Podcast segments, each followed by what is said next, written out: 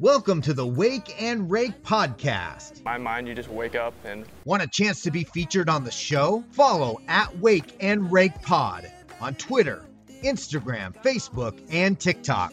I'm kind of a big deal. Here's Danny and Will.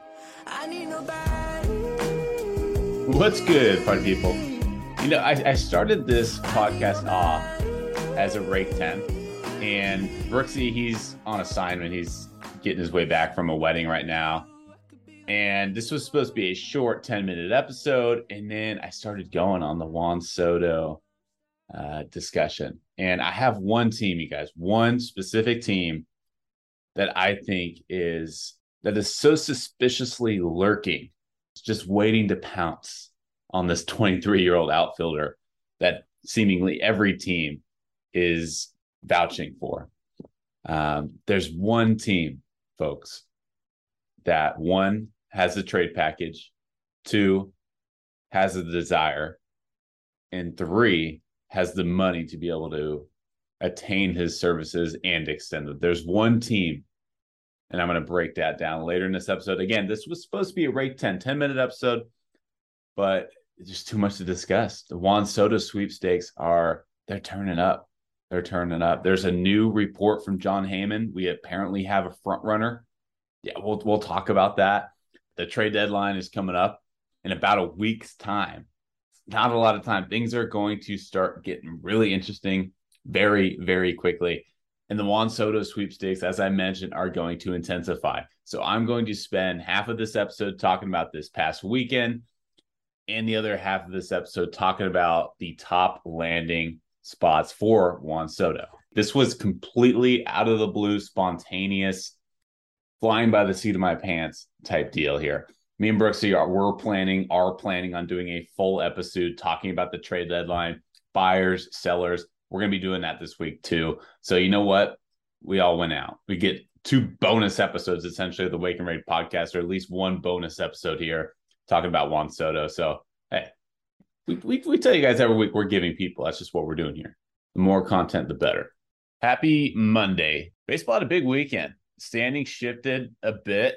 We had some drama out in Arizona, and we may have a front runner in the Juan Soto sweepstakes. Let's get into it. Bring out the brooms, supersized brooms. Dodgers swept their rival Giants in a four game series. San Francisco is now just one game over 500 and frankly looked completely outmatched by LA in the series. not good enough, uh, really frustrating, a, a level of play that is just not going to be acceptable for us. There's no other way to, to classify it. It's just not good enough. Speaking of sweeps, Blue Jays came into Fenway Park and swept the Red Sox. Should have said speaking of outmatched, but anyways, Boston has now lost five straight games. They've been outscored by 54 runs in those five games. That's what I kind of meant by that whole outmatch thing. It was a weekend of sweeps, really. I mean, let's just keep it rolling. The Cubs swept the Phillies in Philadelphia. No, that's not a typo. The Brewers took three of three from the visiting Colorado Rockies. The Twinkies had a short two game series win over Detroit. Is it really considered a sweep if it's only two games? I don't know. Another conversation for another day, I guess. And the Mariners, who went into the All Star break with a 14 game win streak, were swept by the first place Houston Astros in Seattle. Julio Rodriguez, by the way, did not play in that series with a sore wrist. Of course, he did participate in the home run derby and MLB All Star game earlier that week. Apparently, he busted his wrist in a stolen base attempt in the Sunday before the All Star break against Texas. Our weekend series winners, the Royals took two or three from the Rays. D backs took a series at home against the Nationals. Oakland took two from the Rangers. That's their second series win in a row, actually. San Diego went into New York and took the series against the first place New York Mets. The Redbirds of St. Louis went into Southwest Ohio to take a series against Cincinnati. Sandy Alcantara continued to shove a 10 strikeout performance on Sunday. That clinched the series for the Marlins over Pittsburgh. Atlanta continues to inch closer to that Nationally East first place spot after a series victory over the Angels. And the Fighting Aaron Judges took two of three from Baltimore at Camden Yards. Aaron Judge hit his fourth Jimmy in five days, extending his MLB home run lead to 37. Looking at the standings now, not much has changed other than the Mariners dropping down into the third wildcard spot in the American League. And the Cardinals stepped into a wildcard spot with the Phillies now on the outside looking in, following getting swept by Chicago. Let's transition to the headlines. David Ortiz delivered a hell of a speech in front of a massive crowd before officially being inducted into the National Baseball Hall of Fame in Cooperstown. When I first came to Boston, I have a manager named Grady Little, who was the manager at the time. And my very first at bat against the Twins during spring training, I tried to move a runner over. And I thought when I got back to the dugout, everybody was going to high five me. Everybody stay sit.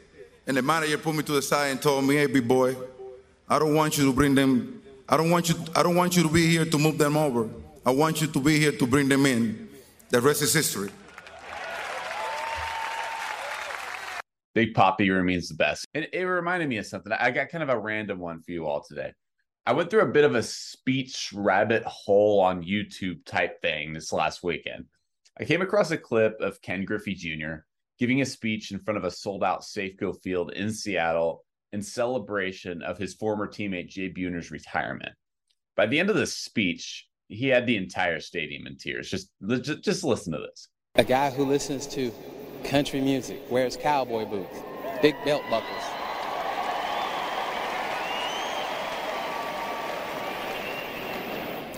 I got 17 speakers in a car, sweatsuits, rap music, two people that are so far apart on every level became really close. Now, I don't know if that's the pitching changes that we had and I went over to left, I mean right field, and he came over. But there is no other person in, in this world, other than my parents, that if, if something ever happened to me or my wife, that I would want to raise my kids.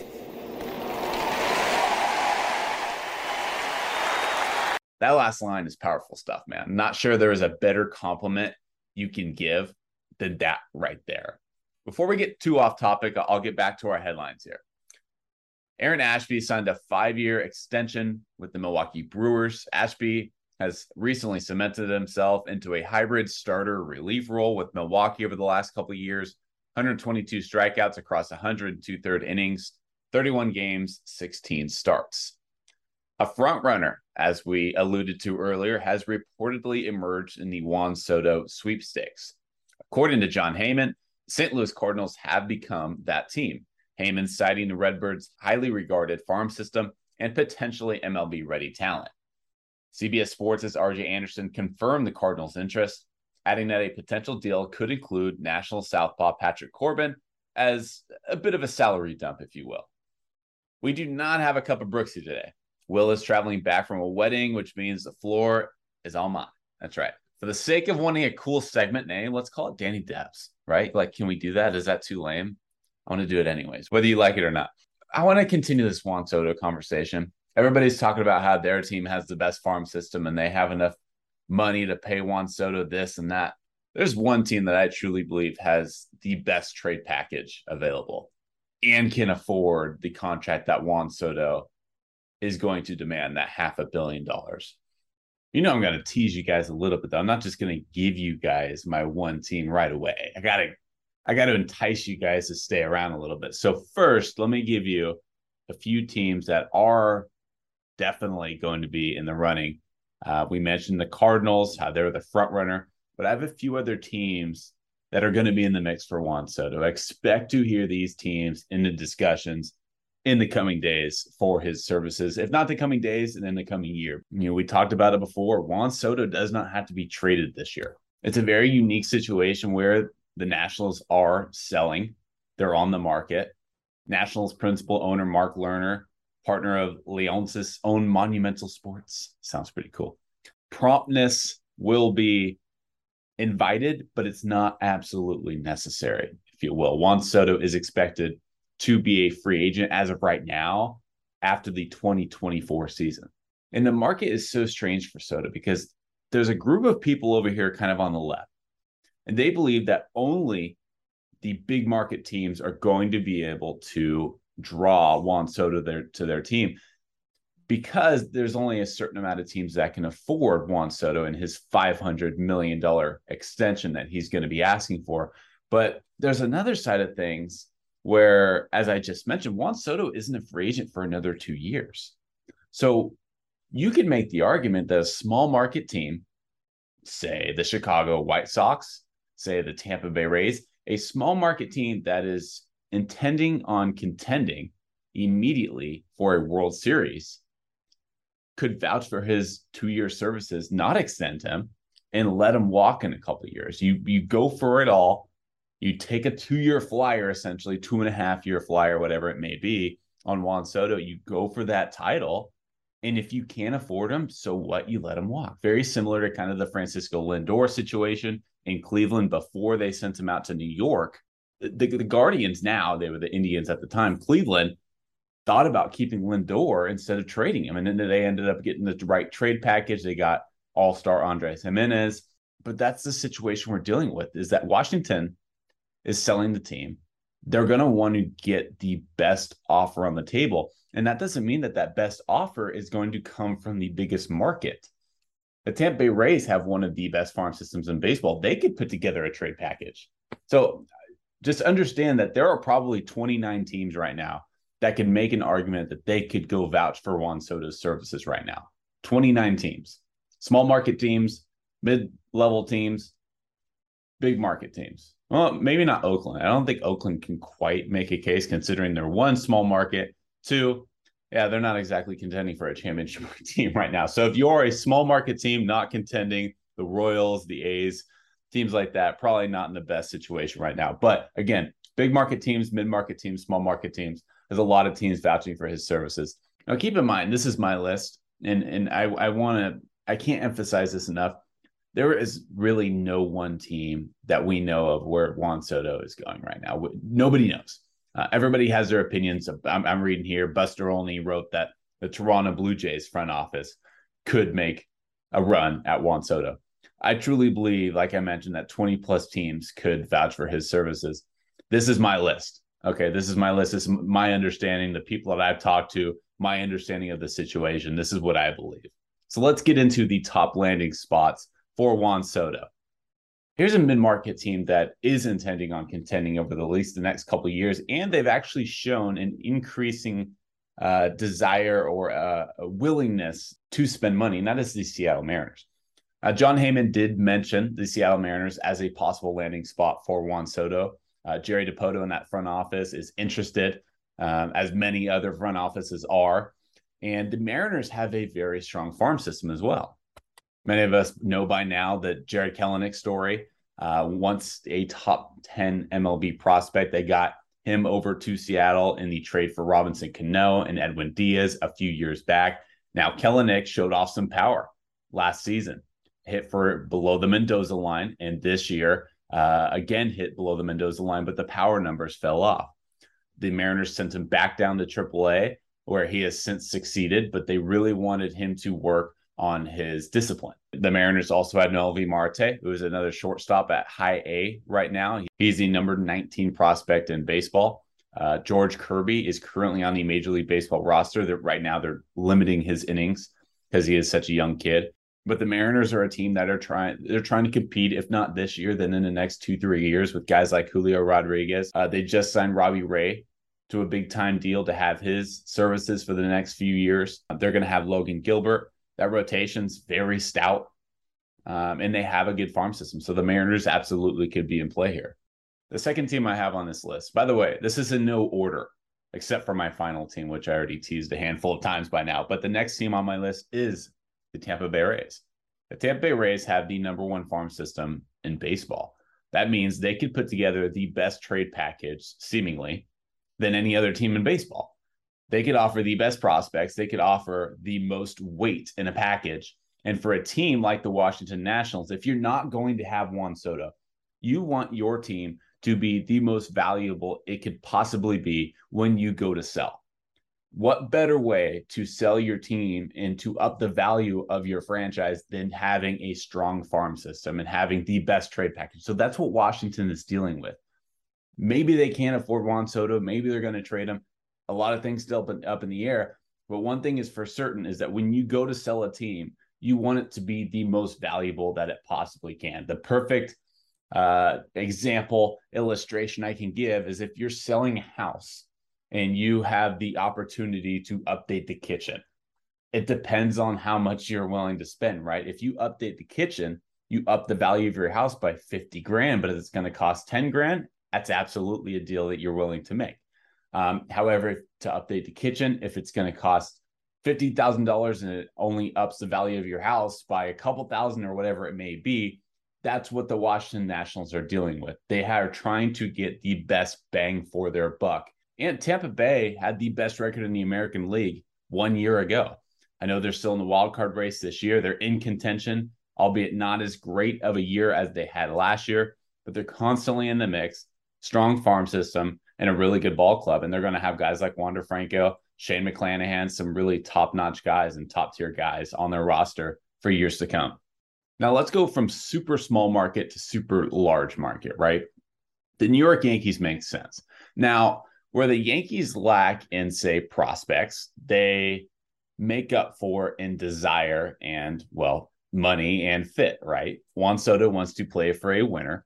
Juan Soto is a big time name who would obviously you would think would want to play in a big time market, right? I don't know Juan on a personal level. I can say playing for the New York Yankees is often uh, a desire of many baseball players, young baseball players. Can't say that for certain about Soto, but it makes sense. Big name, big market, biggest team in baseball. New York, obviously, would be able to afford his half a billion dollar contract extension as well. New York is also dealing with this Aaron Judge situation. Now, Aaron Judge is a free agent at the end of this year.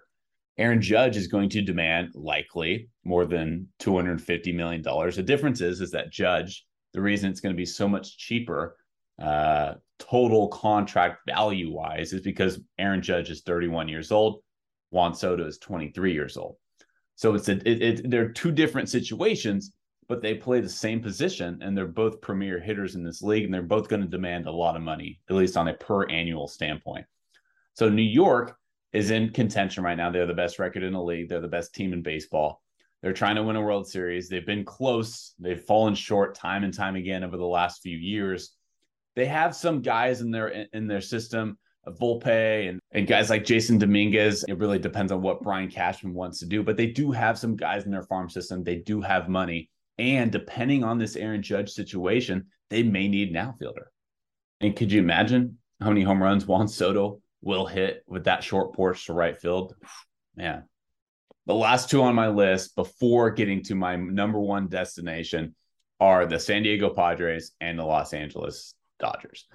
San Diego, what can they offer? Well, CJ Abrams, who has been on the big league roster up and down this season, and Mackenzie Gore, I believe the San Diego Padres have the best MLB ready package. I just mentioned Gore and Abrams. Robert Hassell, a top 100 prospect in baseball, He is also expected to be in a trade package if it was going to be for Juan Soto.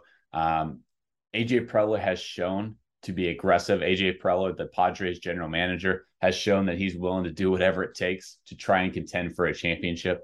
Padres ownership has shown a willingness to spend as they have increased payroll each of the past five years. They just signed Tatis to that big time deal. They signed guys like Eric Hosmer, Manny Machado. They brought over guys like Yu, Darvish and Blake Snell. There's a lot of talent on that roster. And this team right now could really use a bat in that lineup. Wil Myers' money, his contract is going to be coming off the books soon. Eric Hosmer, they're looking to try and get somebody to take over that contract. And even if they don't, in a couple years, depending on what you do with Soto's contract, if Soto's contract doesn't, his extension doesn't kick in for two more years, well, that's when Eric Hosmer's contract is going to come off the book. So that would allow the Padres front office a little bit of wiggle room. So between Abrams, Mackenzie Gore, and potentially Adrian Morejon, who was really one of the up and coming young starters for the Padres before undergoing Tommy John surgery last year, they have MLB ready talent. In my opinion, the Padres have the most MLB ready talent that they could put into a package. In the aforementioned Los Angeles Dodgers, the Dodgers are another team that has a very strong farm system seemingly every year. We saw in the All Star game, Dodger fans in center field come to LA. Uh, chance right straight to Juan Soto during the All Star game. Soto kind of laughed it off. And I mentioned the Padres with MLB ready talent. Now, the Dodgers certainly could have MLB ready talent to put into a package. I just am not sure whether Andrew Friedman in that front office would want to include guys like Dustin May, Tony Gonsolin, uh, Gavin Lux. If you include guys like Gavin Lux, Dustin May, maybe the Dodgers could surpass the Padres in that MLB ready department. Um, and, and I mentioned a farm system for the Dodgers. Diego Cartaya, number 13 prospect in all of baseball. Bobby Miller, right-handed pitcher in double A right now. He's expected to make his MLB debut, if not this season, then the next season, number 26 prospect in baseball. Uh, Michael Busch, Andy Pages. The Dodgers have a lot of depth in their farm system. And I just mentioned some of the guys already at the MLB level. They could put together a strong package. And the Dodgers are obviously the highest spending team in all of baseball. Their $500 million extension offer to Juan Soto would just be pennies on the dollar for them at this point. They can spend, they can put together a trade package, and who doesn't want to live in that great weather down there in Southern California? Los Angeles would be a great fit. But you know what? It's not the perfect fit. We've talked about the Mariners, Padres, Mets, Yankees, Cardinals, all potentially being involved. And San Francisco has been very quiet throughout it all. You know what? San Francisco has actually been very quiet over the past couple of seasons, and that's despite winning 107 games last season, being in the playoff race this season. And you know that meme going around of Brian Windhorst talking about the Utah Jazz, fingers pointing up in the air, like what's going on in Utah? That's how I feel with San Francisco right now. They've had a lot of transition since going from Brian Sabean in their front office, Bruce Bochy at the managerial position. They've since transitioned into Farhan Zaidi, president of baseball operations now in San Francisco, and now Gabe Kapler, more of a analytical approach to the game. A lot has changed in San Francisco, but they have yet to really bring in their face of the franchise player because when Farhan Zaidi took over in San Francisco, he inherited the contracts of Buster Posey, Johnny Cueto, Mark Melancon, Brandon Crawford, Brandon Belt, and Evan Longoria. All older guys in their 30s. Now, since then, Posey, his contract's gone. Johnny Cueto, his contract gone. Kevin Gausman, he's now with Toronto. Posey was making $22 million in 2021, Cueto $21 million. Kevin Gausman $18.9 million. Now, Brandon Belt was a free agent the Giants then offered him a qualifying offer, which was a one year contract, $18.4 million. And he did sign that deal, of course. Brandon Crawford was going to be a free agent. He signed a two year extension. The Giants have a club option on Evan Longoria after 2023. So even after the Brandon Belt qualifying offer, the Brandon Crawford two year extension, the Giants had upwards of $60 million to spend in free agency this last year. And what did they do with that money? They went and signed Joc Pederson to a one year, $6 million deal, Carlos Rodon to a two year, $44 million deal. Now, both those guys were all stars, but neither of those deals are long term. Neither of those deals are going to break the bank. And that, when you do the math, they had upwards of $60 million to spend, and their two biggest free agents make a combined this year between Joc and Carlos Rodon of $28 million at the seventh highest payroll in the league. They're $56 million below the luxury tax threshold. Keep in mind, the Giants paid that tax for three straight years between 2015 to 2017. They're not afraid to spend money. They own the Bay Area. Money is not an issue for this organization. San Francisco, I'll, I'll, let's let's rewind it a, a few years back here. Okay. San Francisco, when Bryce Harper was a free agent, offered him reportedly a 300 plus million dollar deal. Now, he did not take that deal. He ended up obviously signing with Philadelphia for a longer 13 year, $330 million deal. But they were there. They were in the running for it. The Giants have had a different starting left fielder on opening day every year since Barry Bonds retired. Every single year. At 2007, people, that's 15 years, a different starting left fielder on opening day. Joc Pederson was that this year. Now, Juan Soto could play right field. And you know that trend could continue. I'm not saying they have to put Juan Soto in left field, but the point is the outfield in San Francisco has been ever changing for a decade and a half now. I didn't mention one of the most important parts, and that's of course the trade packages. Do the Giants have enough within their farm system to put together a trade package to get Juan Soto? Well, according to Major League Baseball and their farm system rankings for 2022, the San Francisco Giants have the 11th best farm system ranking.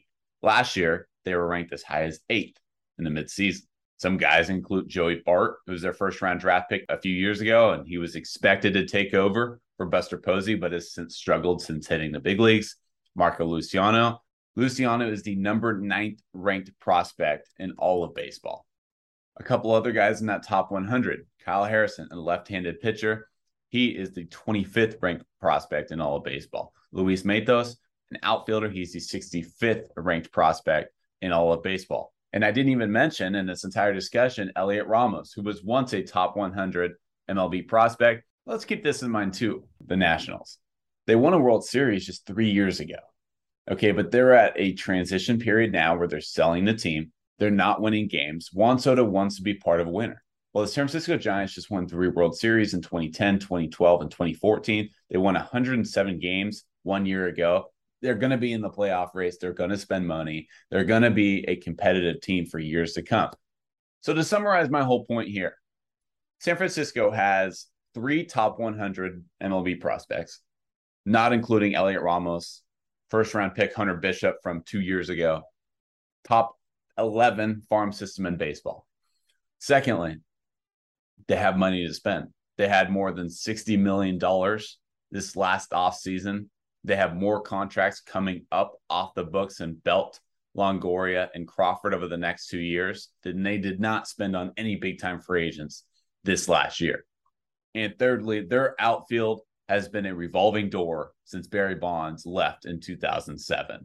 Other than maybe Hunter Pence in right field for a few years, Angel Pagan in center field for a few years, you mix in guys like Andres Torres and Pat Burrell it has been a revolving door for years. Seventh highest payroll, $56 million. They need an outfielder. They need an outfielder to plug into the middle of their lineup. That's what they've been missing this year. They opted not to re sign Kris Bryant, and they've since struggled putting together a lineup on a day to day basis. They can mix and match with the best of them, they can platoon with the best of them in the league, but they do not have a guy that they can pencil in to their two, three, or four hole on a day to day basis and know what to expect on a day to day basis. That's what Juan Soto gives you at 23 years old, one of the best pure hitters that we've seen in the game in decades. He can play left field, he can play right field. That's what San Francisco needs. They have the money, they have the prospects, and they have the desire.